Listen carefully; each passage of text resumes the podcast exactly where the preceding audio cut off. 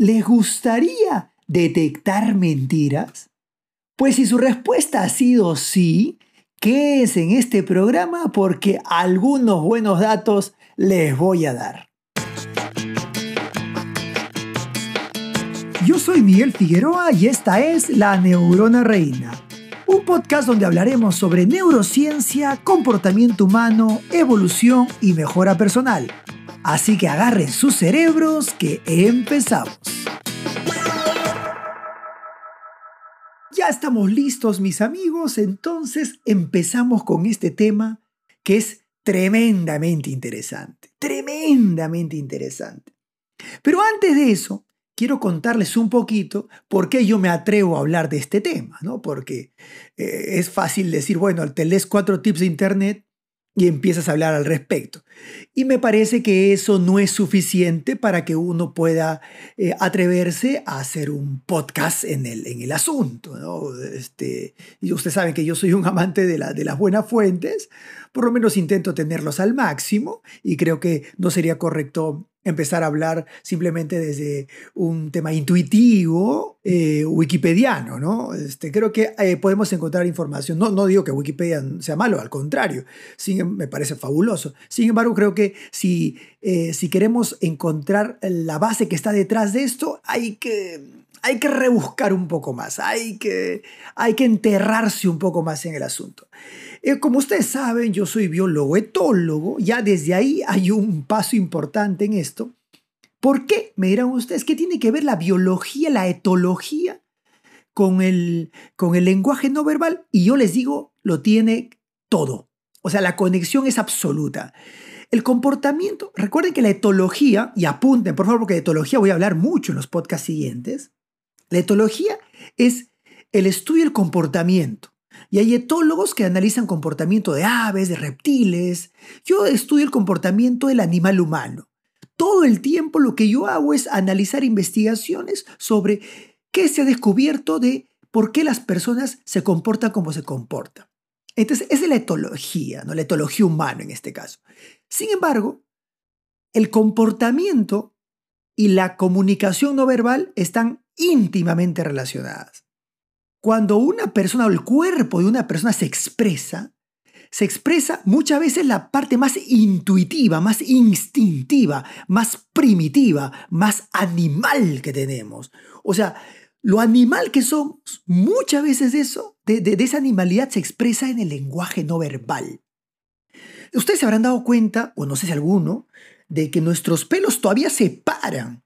Ustedes me dicen, ¿pero qué? Mis pelos nunca se paran, Miguel. Sí, sí, sí. Cuando uno se emociona, uno habrá sentido, la, piel se me pone de gallina. Y es que todavía tenemos órganos vestigiales, como, como el órgano que hace que nuestros, nuestros cabellos eh, más finos se paren, justamente para, para demostrar la emoción con la que estamos.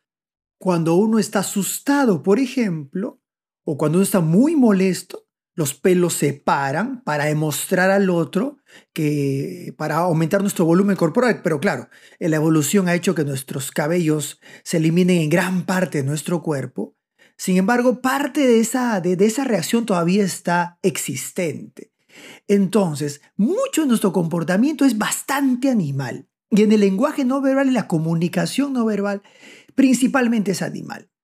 Después estudié un, posgrado en lenguaje no verbal y detección de mentiras.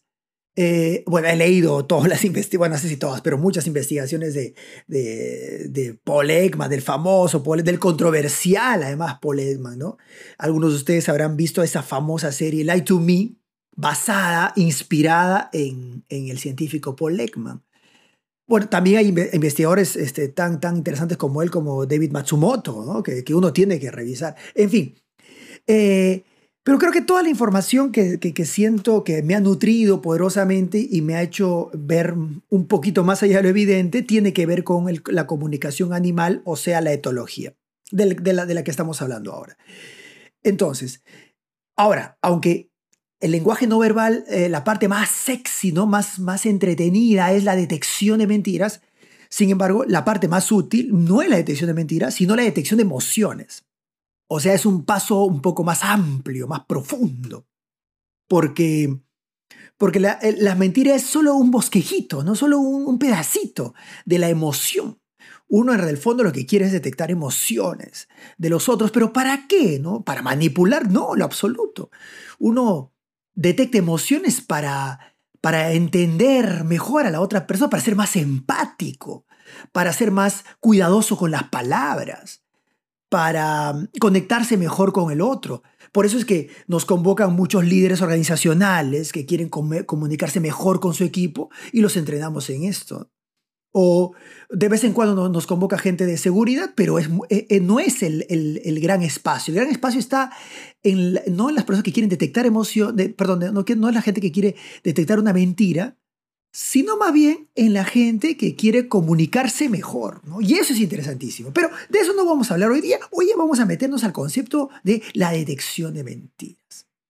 Entonces, eh, una parte que es fundamental es entender cómo reacciona nuestro cuerpo y por qué nuestro cuerpo reacciona mal ante la mentira.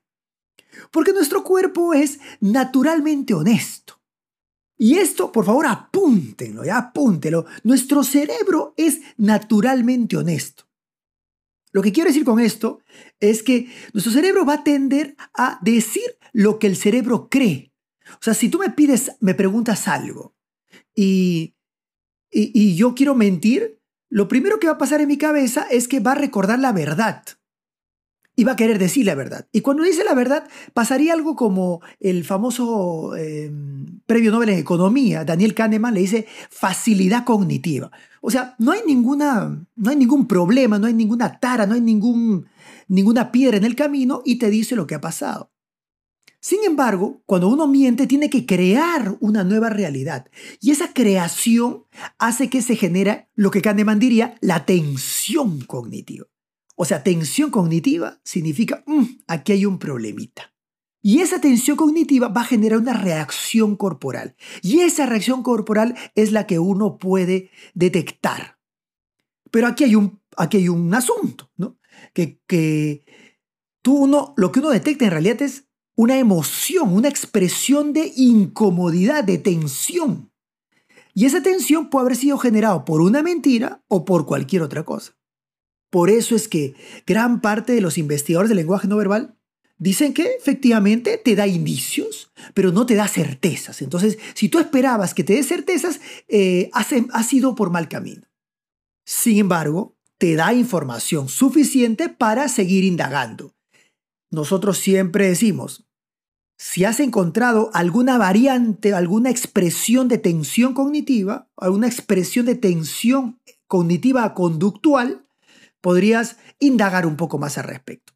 Y eso es lo que ustedes van a tener ahora. Vamos entonces ya, luego de esto, a una cosa que es fundamental. Eh, por eso es que la, base etológica es tan, tan rica. Quiero que en este momento ustedes estiren su brazo, por favor. Lo estiren hacia adelante, ¿de acuerdo? Con el puño, como queriendo tirarle un puñete a alguien. Ahora quiero que con la otra mano toquen la parte dorsal de su brazo estirado. La parte dorsal significa la parte bronceada. ¿Ya? ¿Listo? Perfecto. Ahora quiero que toquen, giren el brazo y toquen la parte ventral, la parte de las venas. O sea, primero van a tocar la parte dorsal, la parte bronceada de su brazo, y luego la parte más, eh, donde están las venas, la parte más, eh, menos bronceada. Y van a comparar qué es más duro, qué es más firme, lo dorsal o lo ventral. Y lo que ustedes me van a decir es que efectivamente lo dorsal es más firme, es más duro que lo ventral. Y esto, aunque tú puedes decir eso no tiene nada que ver con lo que estoy hablando, eso nos dice a nosotros todo. Cuando uno quiere protegerse, ¿qué mostrará? A lo que me refiero con qué mostrará es qué expondrá frente al otro. Digamos, si una persona eh, quiere, eh, yo siento que me puede hacer daño, ¿Qué mostraré yo? ¿Mi lado ventral, el lado de las venas o el lado dorsal, el lado bronceado? ¿Qué creen ustedes? Efectivamente, cuando uno quiere protegerse, muestra el lado dorsal. Por eso es que muchos dicen, ah, se está, está bloqueando, ¿no? Está bloqueando en el fondo es, estoy, por ejemplo, ustedes eh, traten de abrazarse a sí mismos o crucen sus brazos, ¿no? Famoso, el famoso crucen sus brazos. Crucen sus brazos. Ahora miren sus brazos y se van a dar cuenta que todo lo que está expuesto es dorsal y no ventral. Sin embargo, eh, o, en, o en oposición, cuando uno abraza a una persona, ¿qué le estás dando? Porque uno se podría preguntar, ¿por qué el abrazo es, es frontal? ¿no? ¿Por qué el abrazo es de pecho a pecho, de brazo a, de, de venas a venas? ¿Y por qué no es de espalda a espalda? Y es porque estás dándole la parte más frágil tuya, la parte más vulnerable, la parte más amorosa. Interesante, ¿no? Eso, mis amigos, lo, que les acabo de contar, para nosotros es línea clave en la detección de emociones. Todo lo que está, eh, o la gran parte que está mostrando venas, y cuando digo venas me refiero a venas del cuello, o sea, la yugular, por ejemplo, venas los brazos o incluso el pecho, van a darse cuenta que es una exposición de lados frágiles. Y uno expresa con eso comodidad. Uno está diciendo, oye, me siento cómodo en este lugar, me siento protegido, por lo tanto no tengo que protegerme yo. En cambio, cuando te sientes angustiado, molesto o, vulnerable, ustedes fíjense, si alguien está, si ustedes están en un lugar peligroso, van a tender a ponerse posiciones contractivas, le llamamos nosotros, contractivas dorsales. O sea, pegamos los brazos al cuerpo y exponemos la parte dorsal interesante esto. O sea, ya hemos dado aquí una herramienta que es poderosa. Ahora hay que tener cuidado, hay una salvedad con respecto a esto. Porque cuando uno muestra demasiada ventralidad, por ejemplo, quiero que en este momento levanten su mentón hacia, hacia arriba, levanten el mentón como, como exponiendo el cuello de manera exagerada, como hace la gente déspota, la gente desafiante, Ahí tú me dirías, pero Miguel, aquí no coincide la regla que me estás diciendo, porque tú me estás diciendo que cuando uno expone las partes ventrales, la parte de las venas, estás eh, siendo vulnerable, estás siendo amable, y aquí se ve más bien una persona enfrentativa, confrontativa. Efectivamente, y el asunto es que cuando uno muestra demasiado la parte, la, la parte ventral, ya sea brazos o cuello, lo que estás haciendo es, como dije hace un momento, desafiando desafiando. Noten que ahora yo no estoy dedicándome a hablar sobre detección de mentiras directamente, pero tú puedes detectar la mentira que está detrás. Porque si ves que una persona, cuando se acerca a ti, está mostrando demasiado las venas, exagerando las venas, está desafiándote en la mayoría de los casos. pero sin embargo, pone una sonrisa. Y la sonrisa está diciendo, oye, todo bien, pero en el fondo hay una intención, una intención que uno tiene que detectar. O al contrario, tú dices, no, sí estoy tranquilo, sin embargo está con sus brazos pegados al cuerpo. Tú dices, no, no, no, no, esa persona dice que está tranquila, pero su cuerpo está diciendo lo contrario. Ah, o puede pasar que alguien dice que está molesto con la otra persona, sin embargo cuando la ves, lo, ves mostrando las venas de manera natural, fresca, relajada. Y tú dices, no, no, no. Fíjense que este, este detalle es un detalle animal. Este el detalle que les he contado es un detalle animal, que no solamente se ve en humanos, de hecho en humanos se ve, pero se ve en chimpancés, en bonobos, en macacos, en, en perros se ve esto. Cuando ves que un perro se tira de panza y estamos, se tira espaldas y está mostrando su, su, su, su panza hacia, hacia arriba, está diciendo dos cosas. O que está muy relajado, está jugueteando, o la segunda es que cuando pelea con otro perro y muestra la panza es que está diciendo, se está rindiendo, está mostrando el lado más frágil. Y eso también pasa en chimpancés y también pasa en humanos. Amigos, estamos llegando al minuto 15 de esta reunión. Creo que vamos a hacer un número 2, un capítulo 2, porque me he quedado solamente en la primera herramienta, que es una herramienta profunda que puede tener 200 eh, eh, aplicaciones pero creo que hay mucha más información que quisiera compartirles, así que voy a hacer un, un número 2 de esto. Así que nos vemos más tarde. Chau, chau, chau.